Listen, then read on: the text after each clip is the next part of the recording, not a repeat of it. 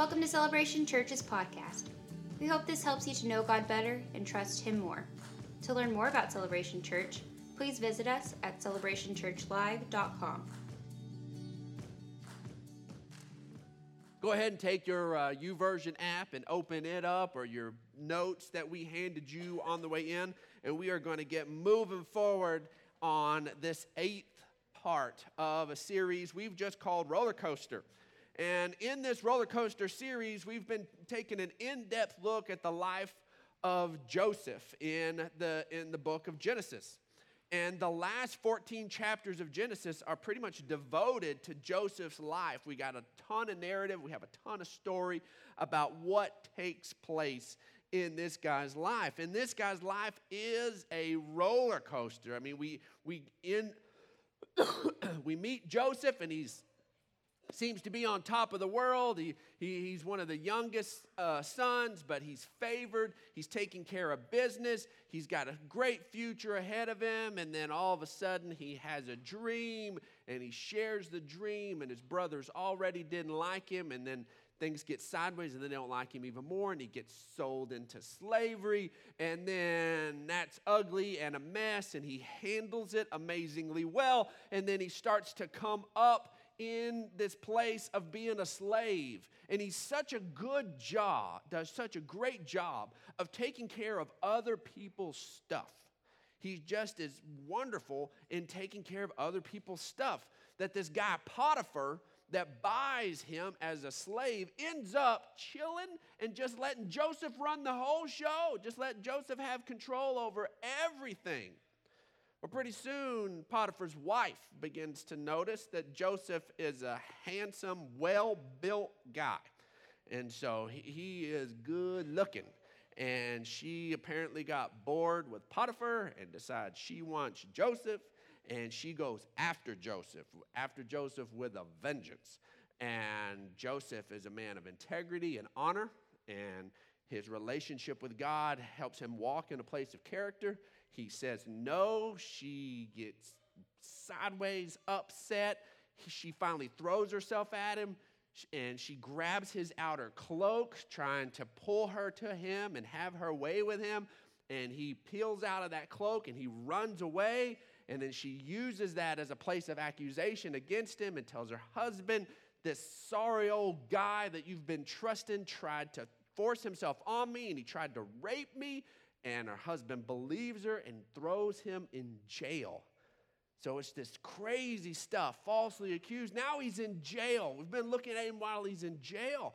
And he's in jail and he's good at taking care of other people's stuff. When somebody asks him to do something, he just does a great job of it. He's just faithful. Everywhere you turn, he's faithful. And he ends up running the prison. Crazy, crazy. He runs the prison to the point that the, that the guy, the prison official, the warden, just kicks back and lets Joseph be in charge of everything. Then we look and we caught up with him last week that Pharaoh, the king of Egypt, gets upset with two of his number one guys in running his household the guy who was his cupbearer and the guy who was his baker. And he gets upset with them and he throws them into his jail, which is where Joseph is. And Pharaoh wants them taken care of, so whose hands do they end up being entrusted to? Joseph's. So Joseph is there and they have this dream. They each have a dream, and Joseph believes that God can speak and move through him, that God owns this interpretation, and he interprets the dreams, and it goes really sideways for one guy, and one another guy gets restored. And Joseph says, When you get back before Pharaoh, remember me and get me out of here. Tell him about my predicament. And the guy forgets him. Forgets him.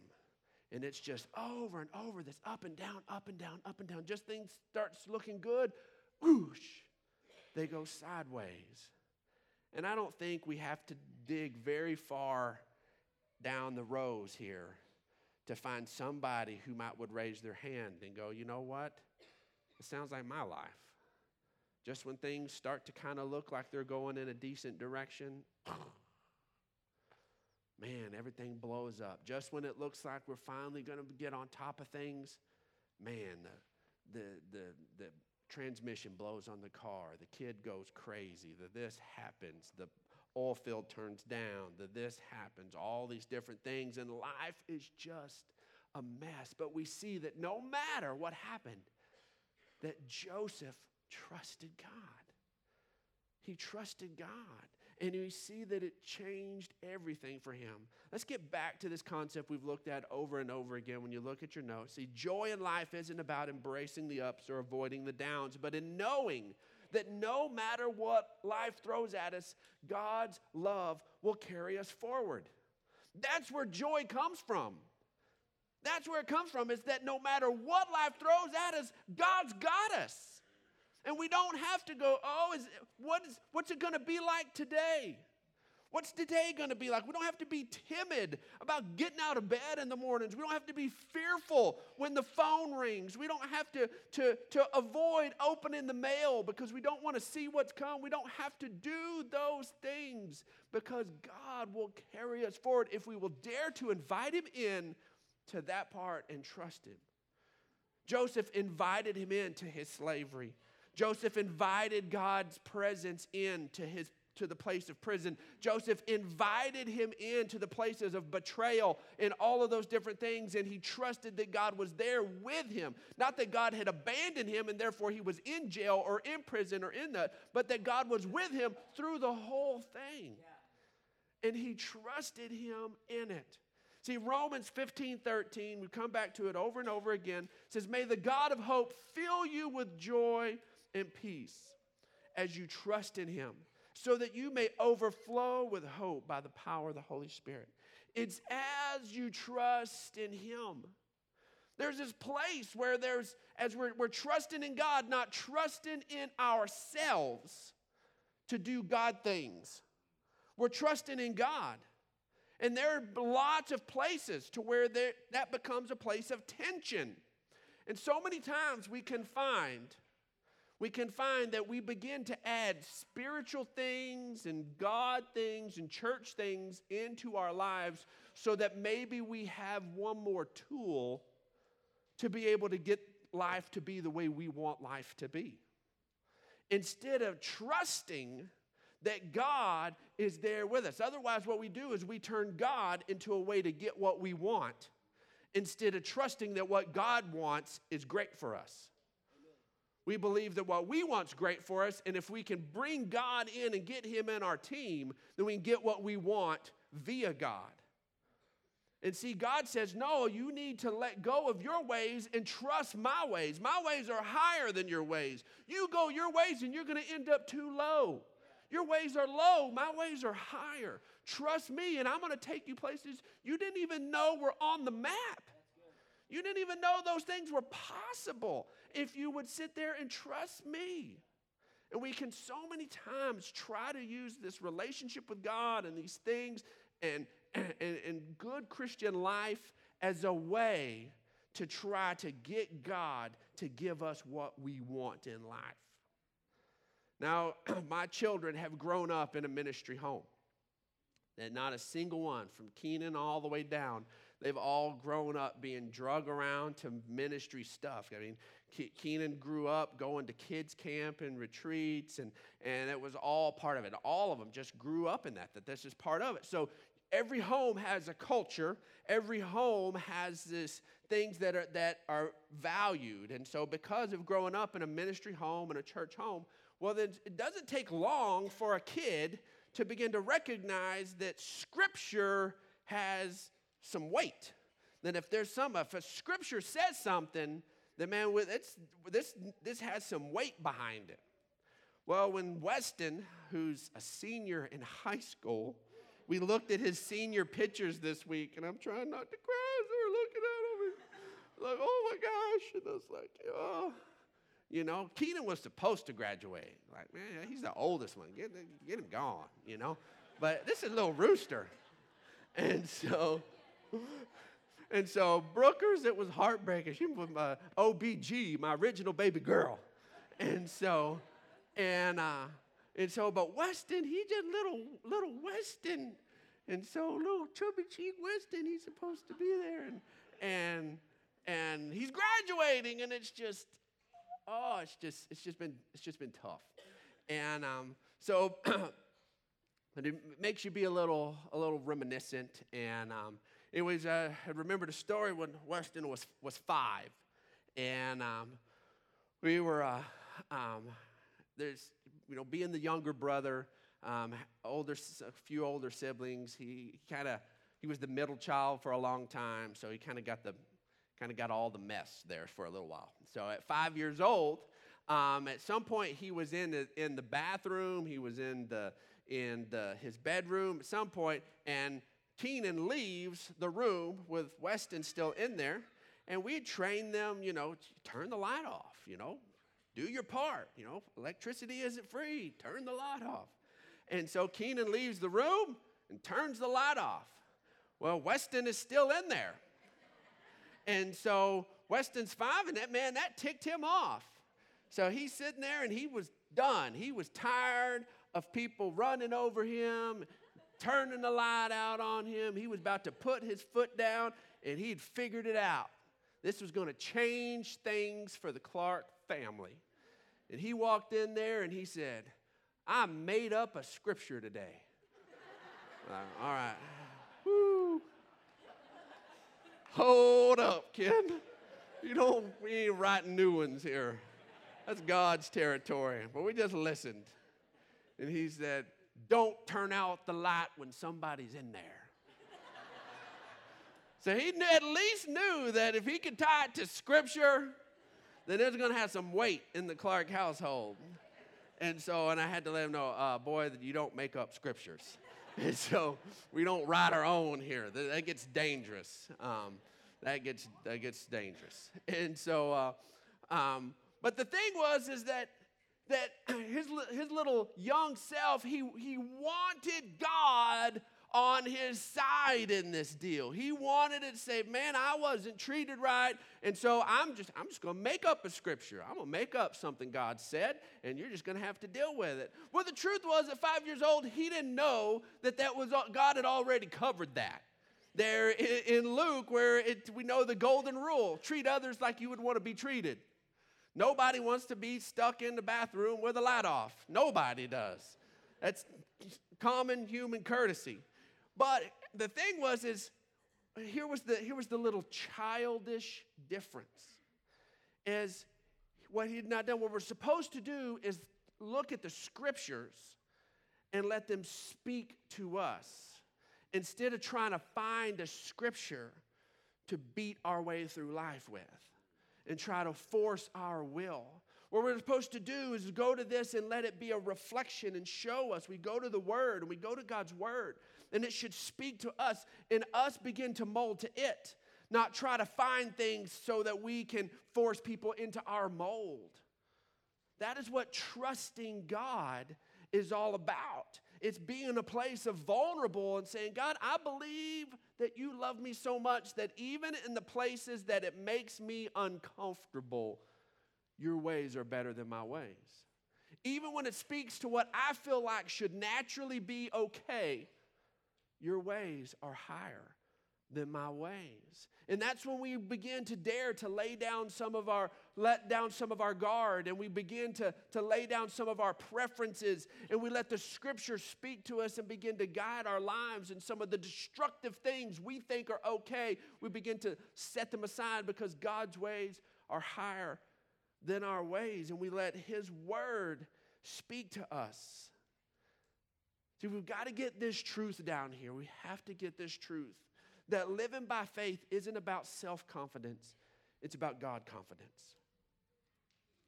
Our culture is so self confident focused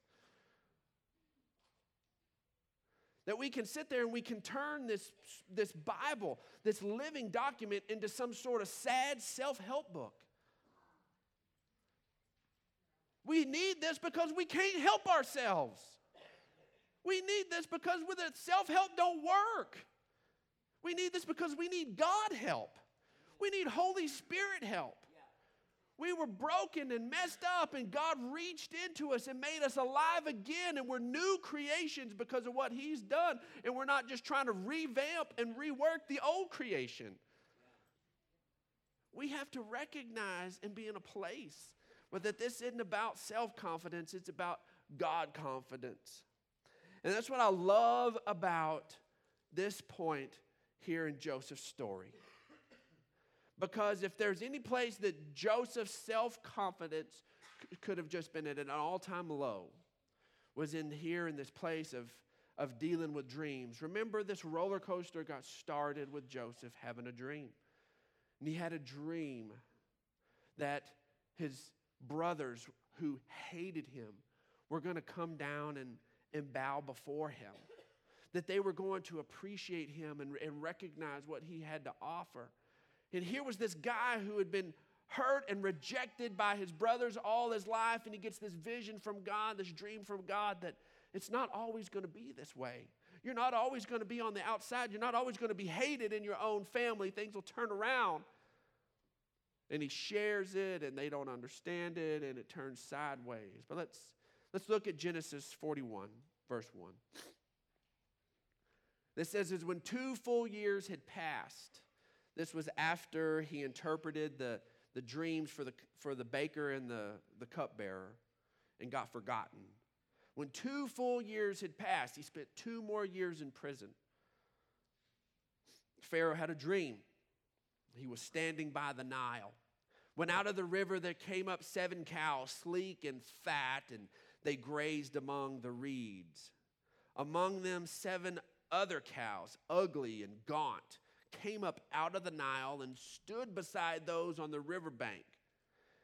And then that's when things get really weird, and it's like an acid trip dream.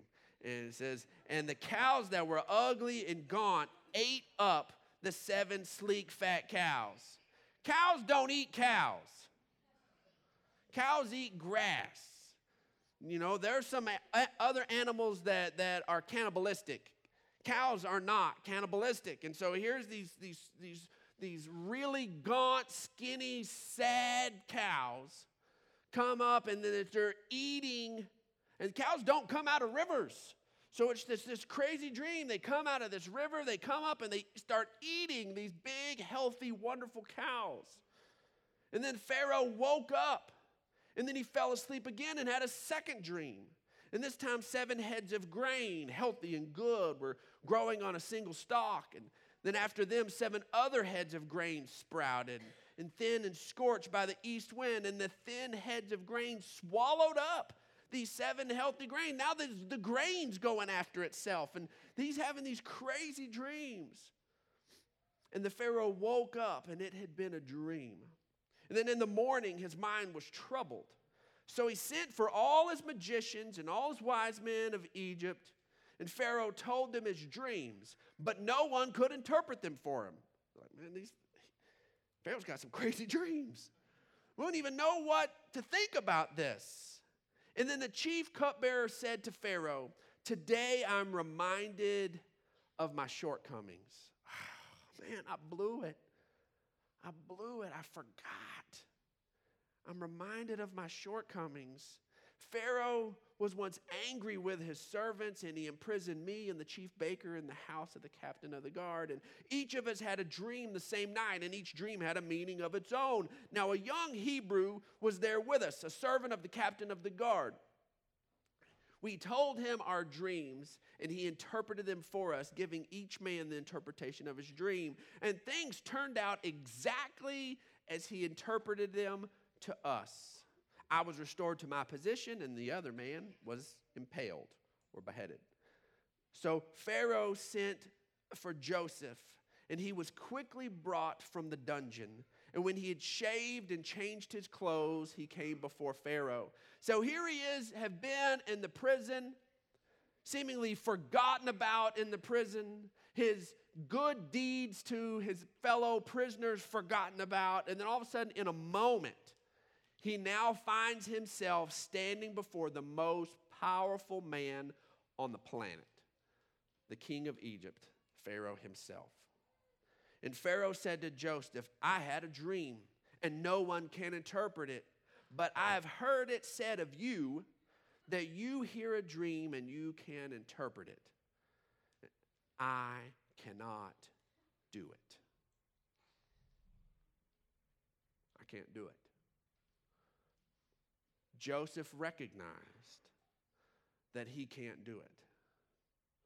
No chest pounding. No, man, I've done this before. I've got this. No, nor, none of the normal self help, self confidence.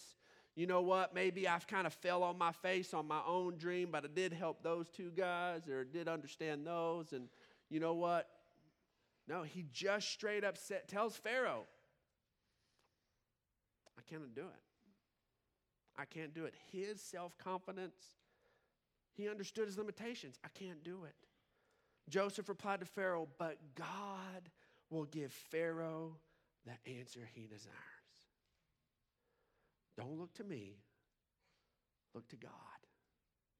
I can't do that, but God can. Remember when we talked about the, the, the cupbearer and the baker with theirs? Joseph tells him, the interpretation belongs to God. Go ahead and tell me.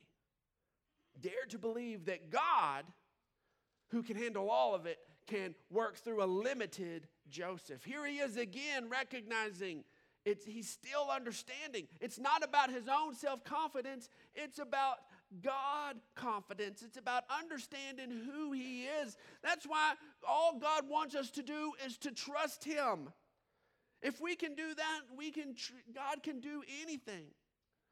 I tell you what, as we as the church has grown and we've moved forward, it, has been it's just been it's been crazy and dealing with the, the, the projects and, and all of this different stuff. And and the truth is i told i've told people i was like you know what? I was in over my head from day one when there was a handful of us that met in the living room, I was in over my head as a pastor. I did not have the skills, I could not do this, but I believe God was calling us in this direction. And so, you know what? If I can swim in 12 feet of water and be over my head, I can swim in a thousand feet of water. It's not me. It's this sit there. We're trusting this is God. I'm already, it's too big already. The issue's too big already. God's plan for you. You're not going to step into the fullness of God's plan if you only go in deep enough that you can hold bottom on your own. Because at that point, you're not trusting anybody but yourself. You're still just trusting you.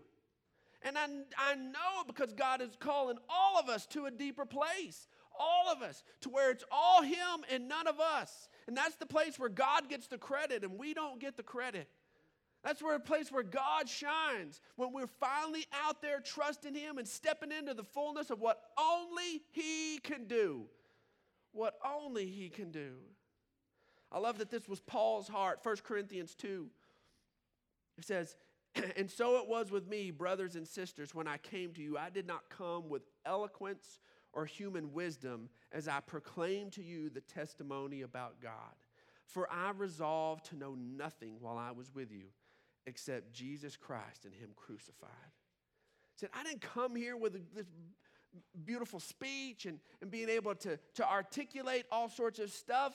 In fact, I just chose that I wasn't going to know anything except Jesus Christ and Him crucified, what He's done. And that's what I'm going to tell you. And everything else, I, I'm not even going to worry about. Says, I came to you in weakness, with great fear and trembling. Most natural thing. So if you're going to stand up in front of everybody and speak, well, you, you got to speak with confidence. You got to speak with command. It's not what Paul did. People ask me, Brandon, do you get, you get nervous? Every time I get nervous. My goodness. Thank goodness y'all smile, because I'd run out of here if y'all had sour faces.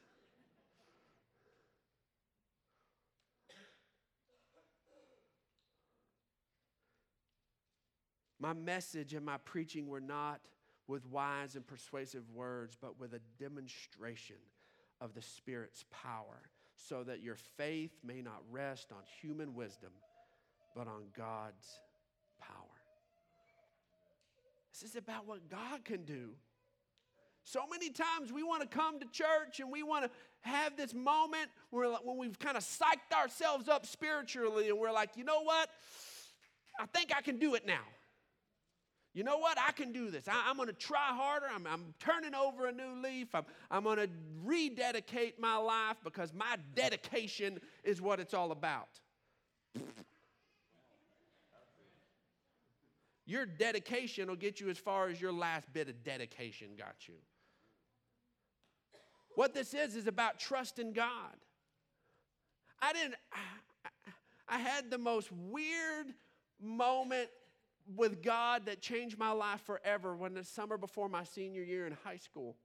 And I went to youth camp for all the wrong reasons and, and just, just went to go have a good time. It was nothing about drawing closer to God. And man, God pursued me. And, and I, I had my idea of what it meant to, to, okay, go forward as a Christian. And I knew I couldn't do it. And that was my argument with God every night. It's like, God, I'm not going to do this. I'm not going to come walk this aisle and have my camp tears and, and, be one of these, these people that just, that just sits there and has this emotional moment and it doesn't make any difference. I'm telling you, God, I won't last two weeks. I'm not any good at this. You're asking something of me I can't give you. I can't be this perfect little Christian person. I still like my, my friends that I hang out with. I still like these stupid stuff. I, I'm still going to do it. I'm still going to. Why are you doing this to me, God? And he just kept drawing me in and saying, I love it. Just trust me. Just trust me. And I held out to the final, the final night, and I am sitting there just weeping and telling God, leave me alone. God, please just leave me alone. I'm not going to do this. I'm not doing the charade. I'm done with this.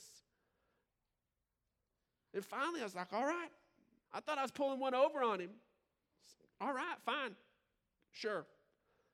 I, I, I will let, I, I will say yes, but I'm telling you, God, I'm not promising you anything. You just get this. This is it. This is all you get. I'm not quitting anything. I'm not stopping it. I'm just I just give you me. That's fine. It's what you're asking for, and that's it. And I'm telling you, man, the Spirit of God just, just came in and ministered to me. And guess what God got? Exactly that. And if you had looked at my life through my senior year, from the outside being some Christian judge, you'd have said that camp experience was worthless. Those tears were worthless. Look at him. He's still at the parties. He's still doing all this stuff. He's no different. But see, God isn't about just behavior modification, He wants us. And if we will trust Him with us, I'm telling you, He will make a difference in our lives. I never dreamed that I, there was a call of God on my life to, to be a pastor or any of those things. I didn't know this was the direction He was going to take me. And I'd have really told Him He was crazy then on that other. But but God just wants you. Just it's not about you feeling like you can do this for God. It's about believing that God can do it for you. That's what this is all about. See, the truth is, is God can change your situation in one moment. We want to wrap it up with this. Genesis 41, 37 through 44 parts of the, of the story we're not going to read word for word is, as he interprets the dream. Tells him the dream, tells him what it means that there's going to be seven years of really, really, really good years, that there are going to be so much production. The land is going to just bring forth bounty year after year for seven years, but it's going to be followed by seven of the most miserable, faminish years ever, and they're so intense, they're going to eat up all of the, the abundance from the first seven years. And so, he said, So, Pharaoh, I advise you that when things are good, to take a chunk of that and hold it for the years that it's going to be bad, because the bad's coming. And so Pharaoh's like, you know what? We pick up right here says the plan seemed good to Pharaoh and to all his officials. And so Pharaoh asked them, Can we find anyone like this man, one in whom is the Spirit of God? Now we recognize that the Spirit of God comes and dwells with us because of what Jesus has, has done and made it available to us as new creations. But this guy on the outside's like, man, Spirit of God is in you, that you're able to understand this and do this. Folks, the only good we can offer is what the Holy Spirit brings from within us. That's the only good we can offer to each other. And he says, in whom is the Spirit of God. Then Pharaoh said to Joseph, Since God has made all this known to you, there's no one so discerning and wise as you. This is the guy that says, I can't do it. But God can. But God can. And so all of a sudden now he begins to be promoted. He said, So you shall be in charge of my palace. First place Pharaoh said is, I need you taking care of my house. I need you taking care of where I live. You are, God's with you. I want you in charge there. He says, So I'm going to put you in charge of my palace, and all my people are to submit to your orders. This guy was had just shaved his prison beard off a couple of hours before, shed his prison clothes, a couple of hours before. And now Pharaoh is talking to all the most powerful people on the planet and saying these words to Joseph. says, Only with respect to the throne will I be greater than you.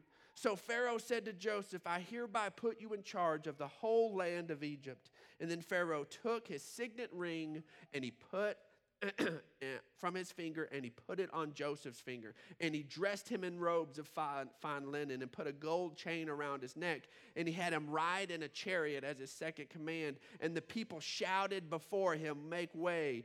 Thus he put him in charge of the whole land of Egypt. And then Pharaoh said to Joseph, I am Pharaoh, but without your word, no one will lift a hand or foot in all of Egypt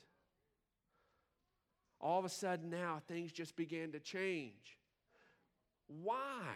It's because Joseph was ready for that moment by how he handled himself in prison, how he handled himself when things fell apart, how he handled himself when he got betrayed and stabbed in the back. That he trusted God in the middle of his pain, that he trusted God in the middle of the ugly, that now all of a sudden he was ready for this place to be trusted with this authority and in this position. It was always, always, always meant as a place to serve for the benefits of others. See, Acts chapter 16, we see this same thing take place with Paul.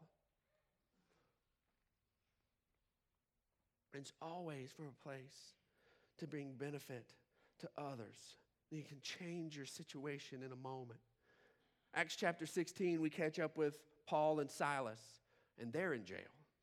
And they've just been preaching the gospel and sharing, and, and people getting healed, and things have just been amazing. And they get arrested. And we're going to catch up in verse 22. It says, The crowd joined in the attack against Paul and Silas, and the magistrates ordered them to be stripped and beaten with rods.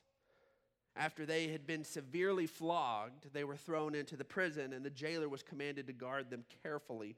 And when he had received these orders, he put them in the inner cell and he fastened their feet in the stocks. And about midnight, Paul and Silas were praying and singing hymns to God. They're in the inner cell, in stocks, stripped, having been beaten, and they're not whining. They're praying and singing hymns. I'm telling you, folks, in your darkest moment, it may take every ounce of faith and courage you got, but I'm telling you, use your mouth to begin to turn the situation around and bring power to the God who's with you in the middle of that instead of instead of building up your own pain and your own your, your own tragedy begin to speak life into that situation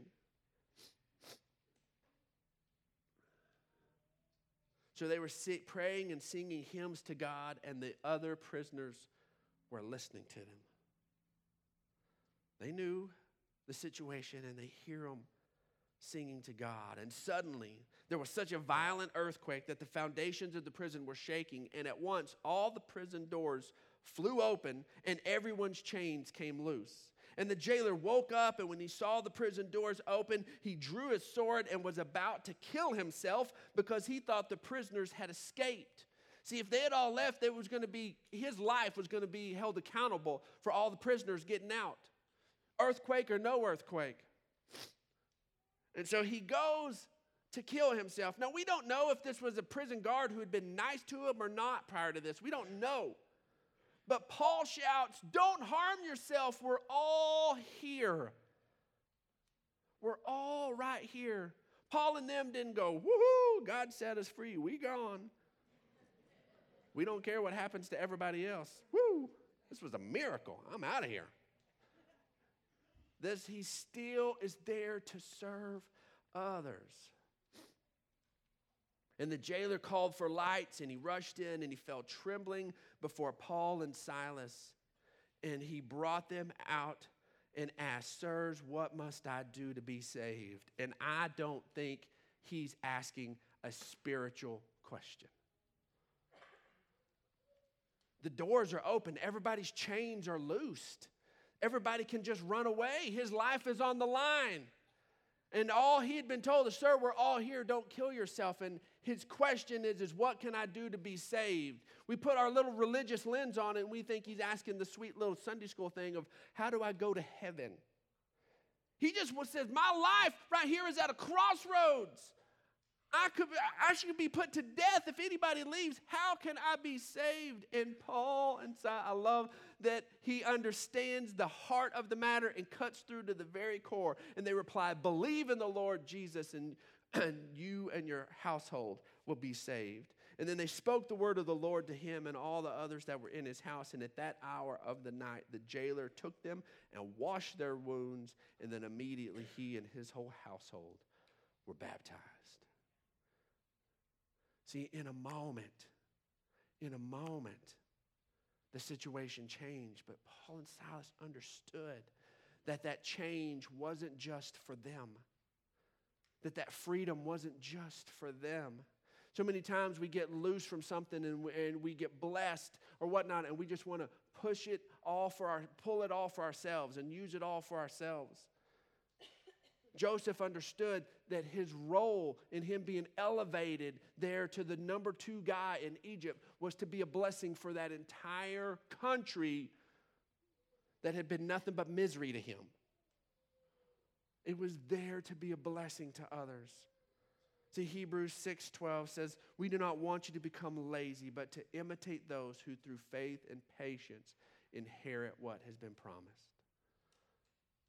Sometimes it takes a little while, folks.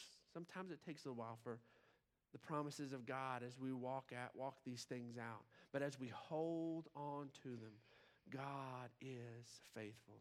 See, our bottom line is God's promotion is always to be able to serve others better. If you will keep your mindset on loving God and loving others, man, there's no limit to what God can do. See, joy in life is found in trusting God through the twists and the turns. Thanks for listening to this week's message from Celebration Church. We hope you'll stay connected by following us online. You can find us on Facebook, Instagram, and Twitter.